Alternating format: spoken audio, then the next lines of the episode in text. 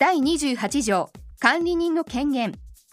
管理人は第103条に規定する権限を超える行為を必要とするときは家庭裁判所の許可を得てその行為をすることができる。不在者の生死が明らかでない場合においてその管理人が不在者が定めた権限を超える行為を必要とするときも同様とする。第29条管理人の担保提供及び報酬。家庭裁判所は管理人に財産の管理及び返還について相当の担保を立てさせることができる。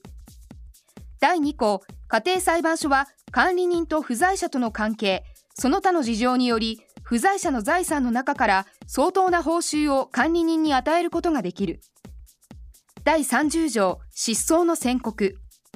不在者の生死が7年間明らかでないときは、家庭裁判所は利害関係人の請求により失踪の宣告をすることができる。第2項、戦地に臨んだもの、沈没した船舶の中にあったもの、その他死亡の原因となるべき避難に遭遇した者の生死が、それぞれ戦争が止んだ後、船舶が沈没した後、またはその他の避難が去った後、1年間明らかでない時も全項と同様とする。第31条、失踪の宣告の効力。前条第1項の規定により失踪の宣告を受けた者は同項の期間が満了したときに同条第2項の規定により失踪の宣告を受けた者はその期難が去ったときに死亡したものとみなす第32条失踪の宣告の取り消し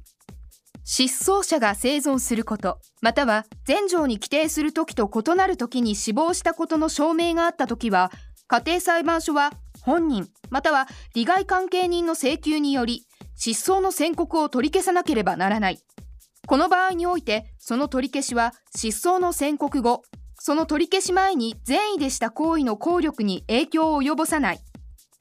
第2項失踪の宣告によって財産を得た者はその取り消しによって権利を失う。ただし現に利益を受けている限度においてのみその財産を返還する義務を負う。第6節同時死亡の推定第32条の2数人の者が死亡した場合においてそのうちの1人が他の者の死亡後になお生存していたことが明らかでないときはこれらの者は同時に死亡したものと推定する。